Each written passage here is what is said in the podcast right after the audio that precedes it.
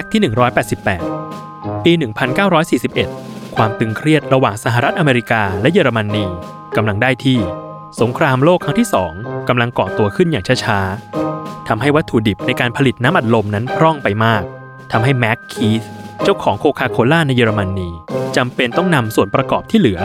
มาสร้างเครื่องดื่มรสชาติใหม่ของตัวเอง เพราะส่วนประกอบที่นำมาทำโคคาโคล่านั้นมีไม่เพียงพอ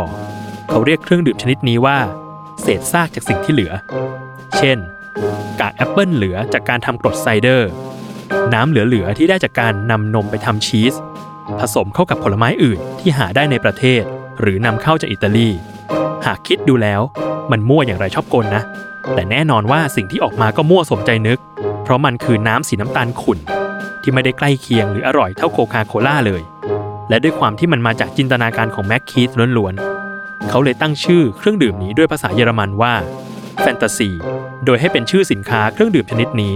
และภายหลังถูกย่อลงมาให้สั้น เหลือเพียงแค่คำว่าแฟนตาอย่างที่เห็นในปัจจุบัน